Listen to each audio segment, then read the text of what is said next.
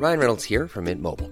With the price of just about everything going up during inflation, we thought we'd bring our prices down.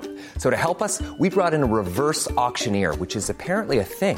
Mint Mobile unlimited premium wireless. Ready to get 30, 30, bit to get 30, bit to get 20, 20, 20, bit to get 20, 20, bit to get 15, 15, 15, 15 just 15 bucks a month. So, Give it a try at mintmobile.com slash switch. $45 upfront for three months plus taxes and fees. Promo for new customers for limited time. Unlimited more than 40 gigabytes per month. Slows. Full terms at mintmobile.com. Nice. Yeah. What you're hearing are the sounds of people everywhere putting on Bombas socks, underwear, and t-shirts made from absurdly soft materials that feel like plush clouds. Yeah, that plush. And the best part? For every item you purchase, Bombas donates another to someone facing homelessness. Bombas. Big comfort for everyone. Go to bombas.com slash ACAST and use code ACAST for 20% off your first purchase. That's bombas.com slash ACAST. Code ACAST. Burrow's furniture is built for the way you live. From ensuring easy assembly and disassembly to honoring highly requested new colors for their award-winning seating, they always have their customers in mind. Their modular seating is made out of durable materials to last and grow with you. And with Burrow, you always get fast, free shipping. Get up to 60% off during Burrow's Memorial Day sale at burrow.com slash ACAST. That's burrow.com slash ACAST. burrow.com slash ACAST.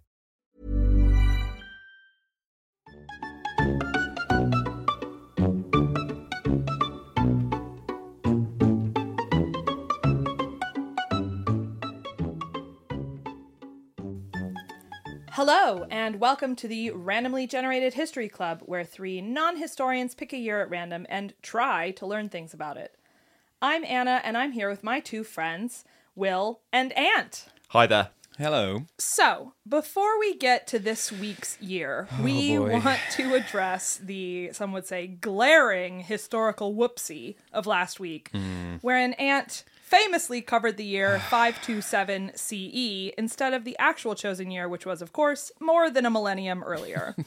uh, Ant, I believe you got several angry emails about that. Yeah, lots of emails, messenger foxes, Mm-hmm. a lot. I am so sorry.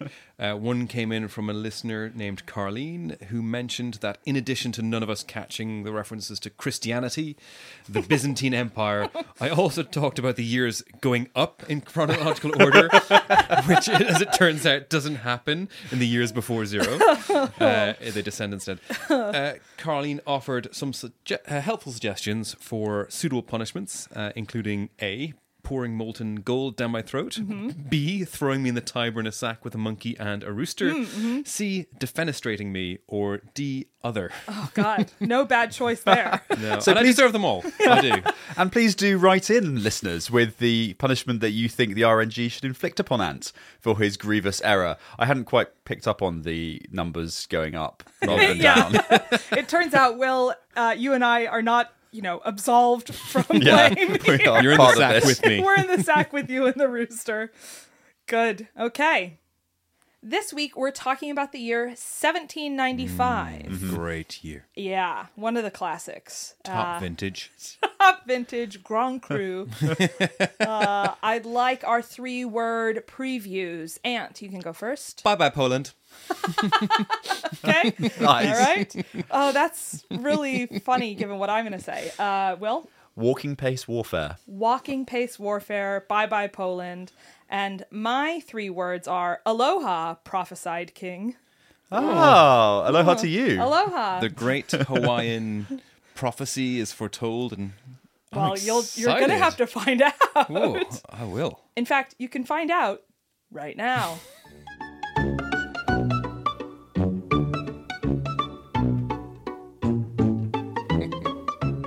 so, yes, I am in Hawaii today. Uh, as you can Yeah, I can tell. tell from the background of your video. Uh, the Look waves how lapping. beautiful and tan I am. Oh, it's great. Uh, the in, specifically, I'm in Hawaii in the 1700s. Still beautiful, but uh, this is the ancient period of Hawaii, which existed from the time of the first settlers who came via long distance canoe from islands in the South Pacific, which is crazy. Yeah. Huge distances. Like just immense and, and I've incredible. only ever medium distance canoed myself. yeah, yeah, you just down the Thames. Yeah, just down the Thames. You were It's not clear to me how that all happened. Yeah, Yeah. no, nor I. It it is. It seems unfathomable that it happened. I mean, thousands of years ago. Yeah, yeah. But that's actually not what I'm talking about Oh. today. Oh, okay. But uh, maybe one day I will talk about it. This is just some context. So the four biggest islands in the archipelago were each ruled by their own supreme ruler, and there really wasn't much coalition or co- cooperation between them during the ancient period. In 1778, James Cook makes the first known contact between the Europeans and the Hawaiian Islands. Uh, Ends poorly for him, but more importantly, it is the beginning of the end of the ancient period of Hawaii. And today's main character is a man named Kamehameha, who was the nephew of the king of Hawaii, by which I mean the Big Island. Okay. Okay. And this is a thing that will come up again and again. Yeah. Hawaii is the whole archipelago, and it's also the Big Island. Okay. So I'll try to be clear about that. The historical record is unsure of when Kamehameha was actually born, but I like this. Some sources imply that it was in 1758 because that's when Halley's Comet was seen. And they like to Ah. associate him with the comet, as we've discussed on, on past episodes. What we do know is that he was raised in the royal court of his uncle, and he was given a very prominent religious position as the guardian of the Hawaiian god of war, as well as control of a big district on the island of Hawaii.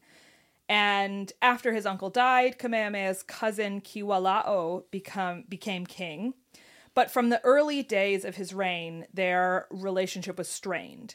Kamehameha hmm. was already getting the allegiance of some of the chiefs around the island, and his cousin starts to see him as a threat. but he had the god of war on his side, He did. He was uh-huh. he was closely associated with the god of war, who did come in handy later on. Spoiler Like, alert. What what are they going to do? Gather the gods of like you know, like like cooking and farming. I mean, they're, they're defenseless. Well, there are other ones, but uh, they chose some more mortal methods Oh, to settle alright, okay. settle their scores. One point of friction, though, is does revolve around a, an ancient legend. So in Hawaii, there's a stone called the Naha Stone. It's this massive piece of volcanic rock. It weighs seven thousand pounds, and historically, the stone had lots of legends attached to it, including one that said if any man was able to overturn the stone, Mm-hmm. he would be granted the power to unify all of the Hawaiian Islands. Wow. Well, that's that's that's how I unified them, but I I flipped it over. You again, flipped it back so, over. yeah, You're like, yeah, you know what? I, I'm fine. Uh, so Kamehameha is fascinated by this legend, and Mm-hmm. sources claim that at the age of 14, after several failed attempts, he was able to flip it over. No, he wasn't. You know, don't know. people in the UK are critical of the first past the post voting system, but say what you like about it, it, like it is superior to stone flipping as a method of. I don't know. Emperor I think if if I could find a politician who was capable of flipping over a 7,000 pound stone, I would back them to do a lot of. I think you can topple a lot. You know, a human can topple a lot. Yeah, but it's not. I mean, it's not topple. Liz it's, Truss toppled the economy in like whatever eight eight weeks. So, yeah, and the economy of Britain is worth about seven thousand pounds. We're cutting all this. We're not allowed to talk about anything of this. Uh, anyway, so Kamehameha thinks he's the chosen one, and he kind of goes all in on this quest to unite the islands. Uh, in 1790, something called the Olowalu Massacre happens. It's honestly probably worth its own episode, but in a nutshell, two American fur trading ships come to Hawaii. The captain of one of them is somehow offended by something a Hawaiian chief does, and so he flogs him. Violence escalates quickly on both sides, uh, culminating in the Americans tricking some villagers into thinking that they're there to trade, but secretly arming their ship's cannons and firing on the villagers as they're approaching the ship. that's not cricket. It's not great. Uh, they kill a hundred villagers um, off the ship, which was ironically called the Fair American. It was not. Was it really? I swear it was called that. Yeah. That's poetic. Uh, well, one was called Esmeralda, one was called Fair American. Uh, the Hawaiians get revenge and take the Fair American ship. They kill all its crew, save for a couple people. And the chief who captures this ship delivers it to Kamehameha, who lets the two American survivors, a guy named John Young and a guy named Isaac Davis, stay alive and come to work for him as his Is this advisors. the John Young of Disney fame? That's John Smith, That's I think. John Smith. Oh, never mind then. And Wow. also no, but Yeah. no, no, you are wrong, sort of geographically and historically. And temporally. You're- yeah, you're off by it's also about 100 years a, off. a century and a half, I Yeah. would say. Yeah. Well then, time for somebody to watch Pocahontas again. that great documentary. Um, so he lets these two survivors come on and be his advisors. So now Kamehameha has a ship with modern cannons, and he's got two advisors who are well versed in modern warfare, and he's ready to start his war for unification of the islands. And later that year, which again we're in 1790 still, he invades the island of Maui. Using his cannons and the advice uh, of, of his advisors, he defeats the army uh, of Maui, but doesn't yet depose Maui's chief. He goes back to Hawaii, the big island, and kicks it for a while, but then in 1795, the year in question. the year in question. Yes. I did it, guys. You did a it. thing happened in the year. um, he tries again. He sails to Maui with an armada of 960 war canoes and 10,000 soldiers. And this time he easily takes Maui, along with another smaller island. How many people do you get in a war canoe? Uh, I think you get roughly 10,000 divided by 960 people. So between one and two yeah, I'm uh, per canoe. one, Wait, what? Is it- 100. Oh, sorry. Yeah, Oh, yeah, sorry. I thought you said 1,000 canoes, No, 900 10 people. 10,000 soldiers, 960 war canoes. Yeah, Oh, that's it's like, like- it's like a Although thousand canoes, 10,000 people. Yeah. 100 people each. Uh, No, Well, 10 people, each. Okay, what range are we talking about? with 10. these ones, It's though? about 10 or 11 Are they people 10 each. medium range or 100 long range ones? Because I think we could do them. What? Okay, you don't know this. There could just be one really big canoe true. with like been- 9,900 people in it. and Well, there's so in just your 100 mind, in your, a in your small. mind, there's like say 20 small scout Yeah, suppo- canoes, yes, and then small- one mega canoe. Yeah, And- absolutely. They're like the little like cleaner fish on the on the belly of a whale. It's just a single person skiff and then Yeah. a massive, massive one that they're tugging along. it would have to Yeah. be so long if they're all in a line. Well, yeah. they'd be like 400 feet long. honestly at that point you could probably just build the canoe as a bridge Yeah. between Hawaii and Maui. But canoe tactics dictate that you should always be in a line, so when people are standing directly in front of you, they only see one canoe.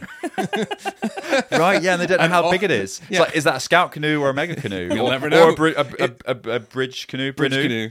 Brinu, a, br- a Brinu. Yeah. a, Bridgeanu. Um, this is, uh, you know how much I love talking about different kinds of ships and boats. I am going to table this discussion Yeah. and say that a number of canoes and people made it to Maui. Uh, and Kamehameha takes the island. He turns to Oahu, unaware that one of his own chiefs has defected and is helping the chief of Oahu pre- prepare for battle. But jokes on them, Kamehameha's troops still win, including at one point by forcing 400 of the Oahu troops to jump off a 1,000 foot tall cliff. Okay, so that's about two and a bit feet per person. Average height of a person, Yeah. five foot five, let's say. Yeah, yeah. They could have, had they adopted the canoe tactics, just hand and footed it to each other and Yeah. just lowered each other gently down, and a few people would survive. That's true. Your math checks out on that one. You've redeemed so. yourself. I think I have. Thank you very much. Unfortunately, that's not what happened. Oh. They pushed them all off the cliff. Um, and the at this point, the only main island left to conquer is Kauai, which uh, Kamehameha attempts to take, but is turned back by a storm and a plague that decimates his army. But still, even though he's only got three out of the four main islands, 1795 is considered the start date of the Hawaiian kingdom. Ah. Okay. Yeah. Uh, 15 years later, in 1810, he negotiates peaceful unification with Kauai and Niihau, which is the which were the last two islands, uh, and this completes the unification of all the Hawaiian islands. It's a little unclear what happened in the intervening 15 years, but presumably the other islands saw that things were going well. Well, they had to so wait for all we'll the join. trees to regrow from the thousands of canoes they've been making. Exactly. As a ruler, Kamehameha unified Hawaii's legal system. Uh, he promoted trade with Europe and the US. The US, in particular, became Hawaii's chief trading partner and kind of watched over it to prevent Britain and Japan from being dominant. Of course, this would eventually be to the detriment of the Hawaiians, as about a century later, the US would overthrow the kingdom and then eventually annex Hawaii as the 50th state Thanks for watching over us. yeah, they watched over us so good that they just uh, took the whole place. Classic. And as one final note about this, I very briefly wanted to mention the Hawaiian flag because this is a great piece of trivia. Hmm. It's the only US state flag that has the flag of another country on it. So the Hawaiian flag has the Union Jack in the top left hand corner. Okay. Union flag. Union, flag. yeah. No, a Union Jack is only a Union Jack if it's on a ship. It's Yeah, Union but so it was. otherwise. So this, So the Hawaiian flag is always on a ship. well, the origins of it, Okay. it was an ensign. It, Okay. it was Oh, okay, like a okay, standard okay. of a ship that, so various British um, admirals were, were in the mix and were operating in Hawaii, in Hawaii. And Kamehameha had generally good relations with the Royal Navy. And Mm-hmm. so at one point, they gave him a standard from the ship. Okay. And uh, the Hawaiians liked it so much that eventually they just accepted that as their official flag, and that has remained even after the Even to this day. annexation. hmm That's incredible. Yeah, so it's the it's the it's a British looking flag in the top left hand corner, and then um, red, white, and blue stripes that I think represent the different. I guess like some of the other Polynesian states have British flags in the top left Not as well, for the right? same reason. not for the same But for- for- because they're actually British yeah, possessions, Yeah, so, exactly, yeah, yeah, yeah, exactly. yeah. This was like it was never a British possession, Yeah. but they still just really liked. I mean, to to your credit, it's a cool looking flag. Yeah, Right, it's pretty cool course it is. flag. Um, is. but yeah, that was Brings a tear to my eye. Every time you raise in the morning while you play the trumpet. exactly. Which is actually really hard to get the, both the trumpet playing and, and the raising of the flag at the same time. it is. It is. It is pretty. Yeah. You can only play like the three notes, I guess, from one hand. But my zeal for king and country Yeah, yeah, Yeah. yeah. forced me to. As you do do, do re mi. the really impressive thing would be if you could also make yourself a cup of tea as Oh, you did yeah, all of this. But uh, you'll get there. Well, that was really interesting. Yeah, so that's a, little- just a little bit about Hawaii. I also found it interesting. Great. Good validation. I win.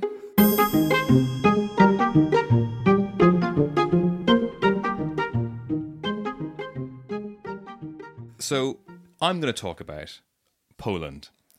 And The impor- Hawaii of Europe. the Hawaii of Europe. it's got the classic Hawaii goulash and uh, stew, classic beach food. Who doesn't love a hot goulash in the sun? exactly. Um, but this is about the uh, third and the final partition of Poland. And when we say partition, this is the splitting up of Poland among the three great powers that surrounded it at the time, which is Russia, Prussia, and the Has- Habsburgs of Austria. So the three states. The real heart of the matter was an excessive bout of proto democracy. Um, Oh, I had proto democracy Uh, last yeah. year. because there was there was there was a There's a law vaccine now. there's a law that was enacted whereby nobles were seen as equals to each other and therefore could all vote and they could all importantly veto any laws that they wish. Mm. And this was called the Liberium veto. Liberian. Liberium or liber, Liberium. Oh, okay, Liberum veto. okay. Maybe my Latin is, is, is, is, is wrong here. But what that really means is that nothing got done. Yeah. So there was just a stagnant political state because any law or decree was shot down by those that didn't want it. You know, it was like, oh, we want to raise taxes. No. Oh, we want to lower taxes. No. Oh, we want to expand our territory. No. Oh, we want to shrink our territory. No. People could just shoot down everything. It was, frankly, democracy gone mad. You know what they needed is an improv coach who would come in and, and Yes, teach them about how to yes and. so the interesting thing was though that this veto power also meant that far, foreign powers could easily influence the incomes or the, sorry outcomes and their incomes Ooh. of the Poland Lithuanian sort of commonwealth as it was known so Poland and Lithuania together because they could bribe noble, nobles to exercise their right to veto to suit their aims uh, Poland, Lithuania, before the partitions, are already in a state of disorder then, and not really kind of a completely sovereign state because they're effectively uh, this puppet vassal state of uh, being controlled by you know Russian czars. So uh, you know. Uh, Influencing elections since uh, 1795, really. yep. This applies particularly to the last Commonwealth king, King Stanislaw August Poniatowski. I'm so sorry, um, who was formerly a lover of the Russian Empress Catherine the Great, Ooh. and he was heavily influenced by Russia. So Prussia, Russia, and Austria were delighted to have this wealthy state basically in their grips, and they created a secret alliance called the Alliance of the Three Black Eagles. Cool That's name. pretty cool. Really cool because they all had black eagles on their flags, and Poland Yeah. had a white eagle. Uh, so they vowed to use their influence to ensure the laws of Poland would not change by exerting bribery and I guess like I don't know, you know, hooking up with the king apparently, uh, or whatever they needed to do. Um, so during the Seven Years' War, though, and this is all kind of, you know, there was this kind of effective political stalemate there. But during the Seven Years' War, which is 1756 to 1763, the Commonwealth of Poland Lithuania uh, officially remained neutral towards the warring French, Prussia, English. It was a very big, big war. We're not going to go into it. However, due to their allegiances to Russia, they allowed Russians to use its western lands as a base of operations for them to harry the Prussians. As a result, Prussians not so happy. Hang on, were they already in the alliance of the Black Eagles? They at this were already in the alliance as well. So there's a lot of Ooh, a lot of I, okay. I would say skullduggery. Skullduggery, the betraying of your fellow Black Oh, Eagles. Yeah, yeah. The the Black Eagles flock together, Yeah. or not in the Not. case. Not, yeah. Um, and so the Prussian king Frederick II ordered that the Polish currency they would manufacture so much weight of like of counterfeit currency that it effectively collapsed the economy. Oh. So so much of the currency just couldn't be spent. I guess yeah, you Yeah. could do that back then. Yeah. and it's You- just it's just really interesting. your This whole part of like this uh this whole thing is like sub threshold warfare. It's it's it's not exactly you know overt, but it's crippling this state politically and economically. So the Russians, in return, though, they use their influence to uh, enact constitutional change in Poland and Lithuania to pass. Uh, rules that the veto power was uh, an inalienable right. You cannot get rid of this veto power because it suited them very well I Um, veto that. and they expelled Prussian sympathizers, and they also made a decree that Russians were allowed to be safely housed, their troops could move freely, and they could hold any office, including king. Um, and they established the Russian Orthodoxy as an official religion as well. So they're really just like you know, you know, Poland was politically. Economically, culturally, and religiously eroded, uh, and this led to the partitions. So this is when they start carving up the land. So the Habsburgs of Austria, the Prussians, and the Russians just agreed amongst themselves which lands they would get. So the three Black Eagles descending on Poland. There were skirmishes and battles to prevent this, but nonetheless, the first partition saw about 30% of the land and about half the population from one day to the next no longer being Polish slash Lithuanian. They were now part of Prussia. Wow. Ryan Reynolds here from Mint Mobile. With the price of just about everything going up during inflation, we thought we'd bring our prices down. So to help us, we brought in a reverse auctioneer, which is apparently a thing. Mint Mobile unlimited premium wireless. Ready to get 30, 30, bit to get 30, bit to get 20, 20, 20, bit to get 20, 20, bit to get 15, 15, 15, 15 just 15 bucks a month. So, Give it a try at mintmobile.com slash switch. $45 up front for three months plus taxes and fees. Promo rate for new customers for limited time. Unlimited more than 40 gigabytes per month. Slows. Full terms at mintmobile.com. Everyone knows therapy is great for solving problems, but getting therapy has its own problems too, like finding the right therapist, fitting into their schedule, and of course, the cost. Well, BetterHelp can solve those problems. It's totally online and built around your schedule. It's surprisingly affordable too. Connect with a credentialed therapist by phone, video, or online chat, all from the comfort of your home. Visit betterhelp.com to learn more and save 10% on your first month. That's BetterHelp, H E L P. So, and they demand that King Stanislaw ratify this annexation. But he refused until they marched into uh, into Krakow, and then he had no really no choice but to sort of meekly agree. Say, oh yeah, yeah, yeah, yeah, it's it's, it's yours. Yeah. Take thirty percent. I mean, it was actually crazy that they asked the king, "Hey, can can you sanction the fact that we've just yeah. taken half of your people yeah, and a third insane. of your land?" And Oh, the, yeah, the second partition followed suit. It's very similar, 1790, where once again declarations of annexation led to a further reduction of the Commonwealth, whereby these troops then, hey, we wrote this letter saying we own you now. Yeah. And it was, uh, again, the, the population of Poland and Lithuania was down to 30% of what it once was. So they had just carved out a massive swa- swath of land, swathe Yeah. of land. So at this stage, enough was enough. Enter the hero of the tale, a fascinating man called Tadas Kozakuzo. Oh God, Fascinating man. my. Fascinating Ta- man. Tadas, fascinating. I'm so I'm so sorry. No, I Uh, mean it's great. He was a Polish military engineer. Okay. He was a military leader and a statesman, and he believed that the constitution of the original lands of Poland should be maintained, and that if they banded together, they restore uh, what they call the golden liberty of the Commonwealth, as in like this, you know, Poland Lithuania is Polish Lithuanian.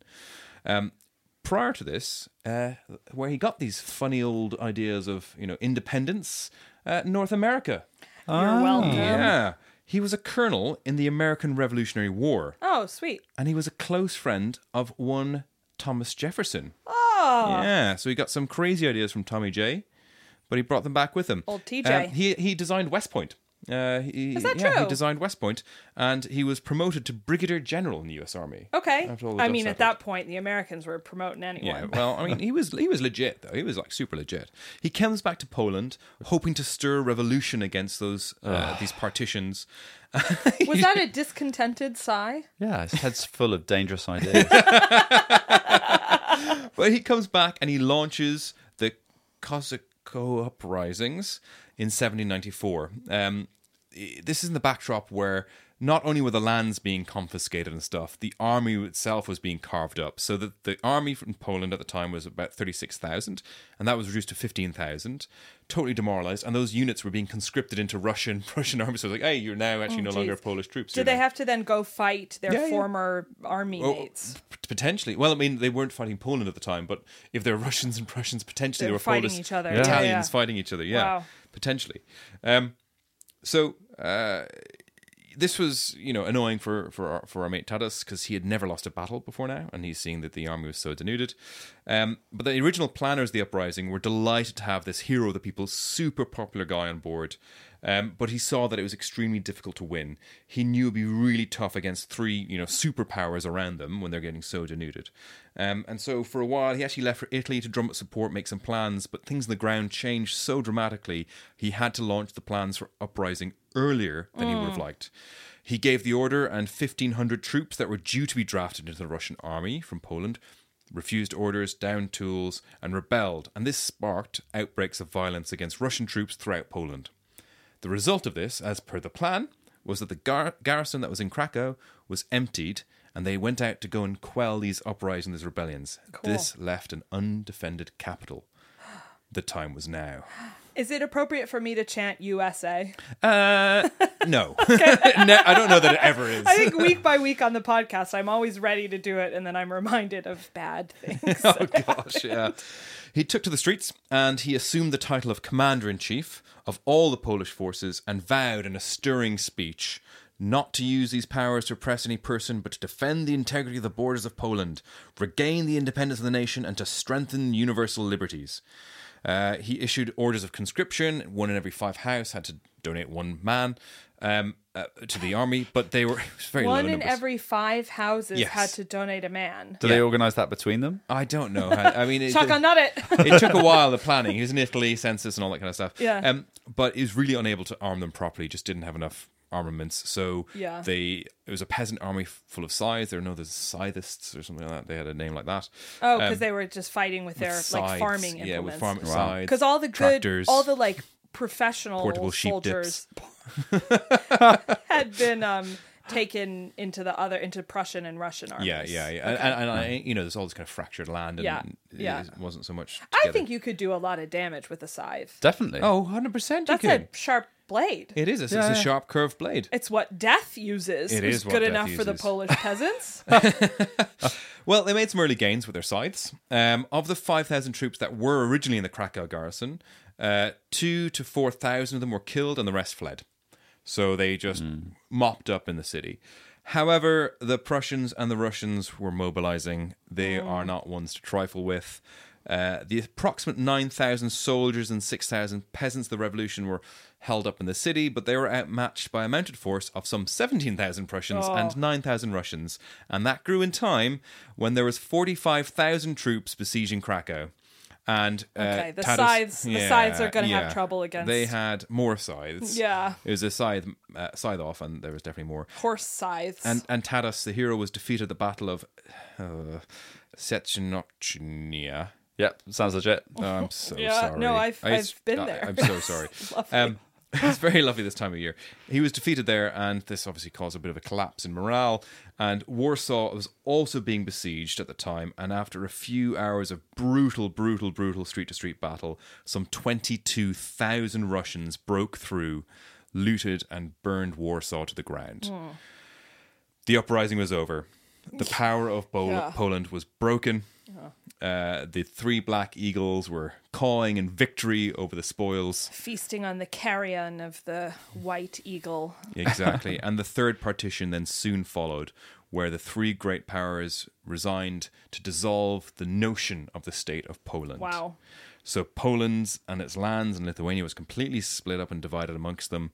You know, the profitable salt mines of the west went to Prussia. That's actually true. okay, okay, yeah. they had salt mines. I like salt. Yeah, yeah, everyone loves salt. Um, uh, uh, Polish salt is the best. Yeah. Tell Um, me about it. But yes, the lands were split up, and Poland itself ceased to exist as a concept, as a nation, for 123 years. Wow.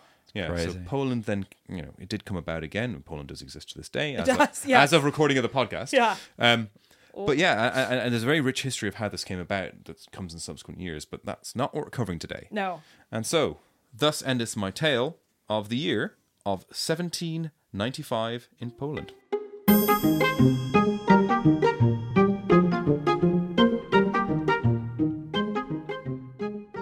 Okay, am I going to talk this week about the Battle of Genoa, hmm. also known as the Battle of Cape Noli, which was a naval battle fought between French and British forces Wet war. with some, uh, That's what I call it. sorry, a wet, a wet war, I call it wet war. wars. Yeah, Wet naval war. battles. Yeah. which was a wet war fought between French and British forces. Uh, and there were some allies thrown in on the British side, but of course it was led by the gallant British. Uh, and it took place on the 14th of March in 1795. Wow, mm, guys, Good. we did it. we it. did it. A we full all episode did it. of things that happened in the year. RNG surely must reward us for this. It's glowing with pride. And it took place in the Gulf of Genoa during the French Revolutionary Wars. The French fleet was led by a French admiral called Pierre Martin, who Wet had- general. I think we call him a water fighter. The French fleet was led by a French water fighter called Pierre Martin, who had 14 ships of the line. Uh, and on the British side, the Royal Wet Navy. boats. Oh wait, no, hang on. You know, you, you know why they were called ships of the line, right? Because they went in the line following the canoe tactics from earlier. How many ships are there? Don't know. You have to look on them. Can't They're in a line. Just looks like one.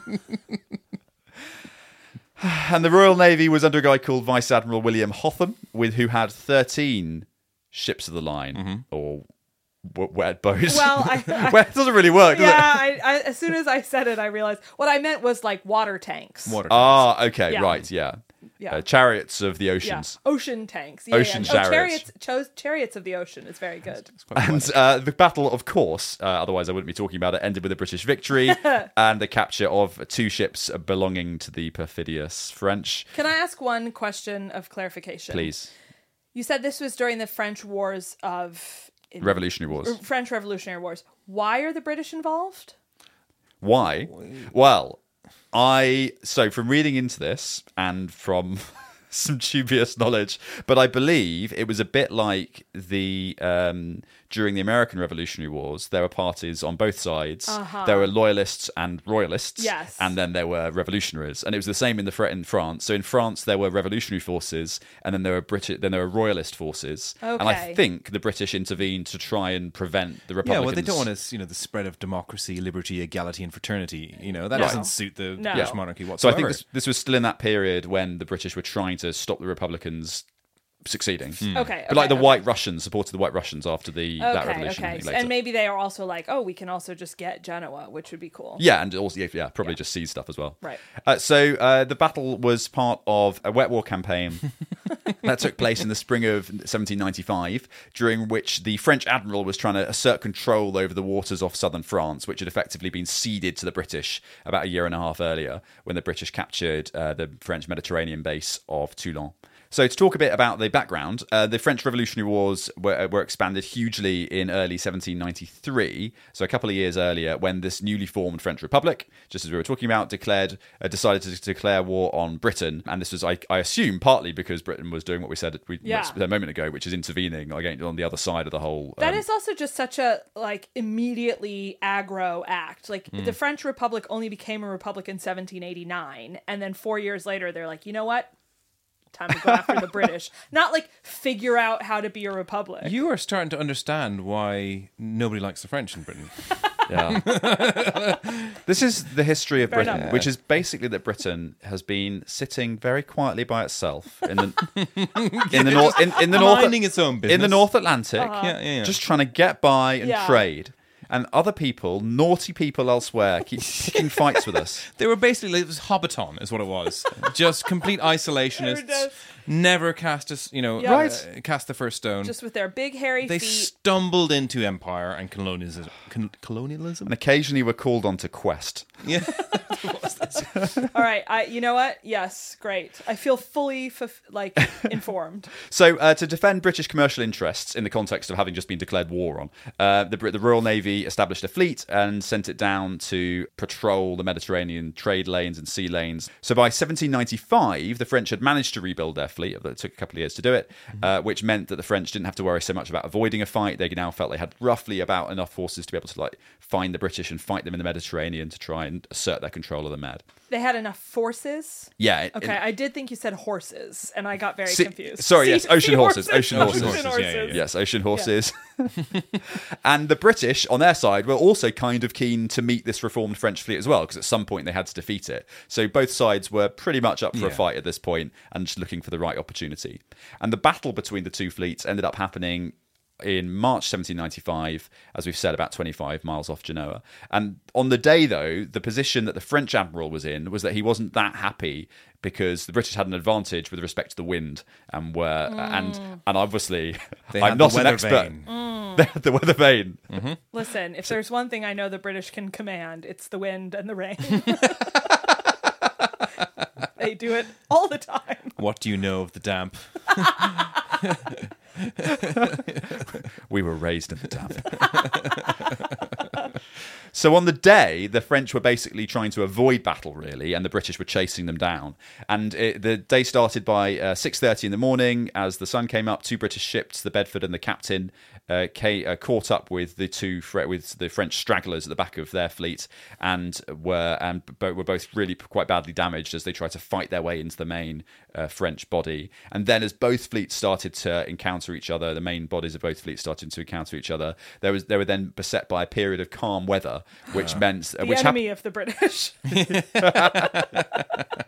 and that made maneuvering really really difficult Oh, yeah. and there was this kind of slow motion set of turns and attacks and it's kind of comical if you read the history of lots of this of, of uh, wet war battles from this from this period is that uh, this is often what happened you'd have two fleets approaching each other and coming together at about six miles an hour just blasting the hell out of each other as they close that distance which is both you know completely comical frankly but Yeah. also you just had to take it and like Yeah. tr- Yeah. and try and fire your cannons as far as fast as you could, as accurately as you could, and uh, and just slowly close the distance. This makes me think of the scene in Austin Powers when he's in the steamroller and the guy is like, no! And then you zoom out and he's going so slow. I'm just imagining the two ships coming at each other at such a crawl. yeah, that's it. Except with, like with cannons and hundreds of people dying. Yeah.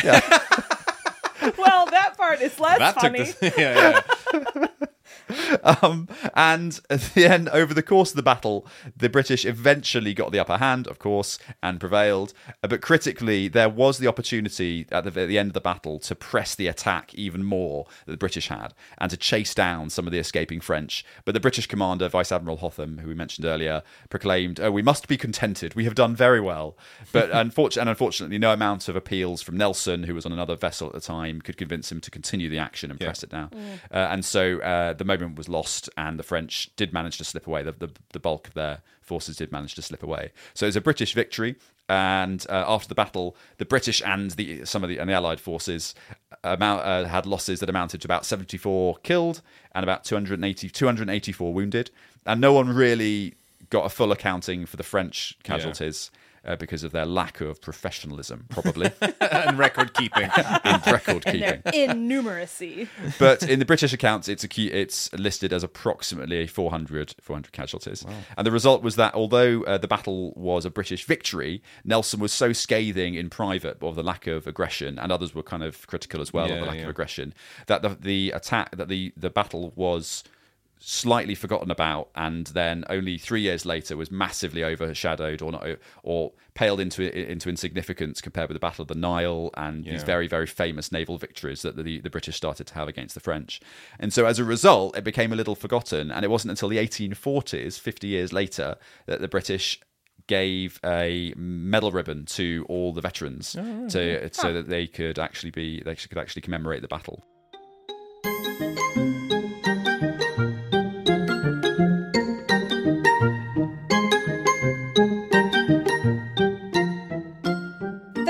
for joining us. That is everything you would ever need to know about 1795. Mm-hmm. I can't imagine anything else of relevance happened that year. No. If you have questions or comments, you can, as always, find us on Twitter, visit our website, randomlygeneratedhistory.com. And also, please follow me on Twitter. I have six followers. I don't know what I'm doing.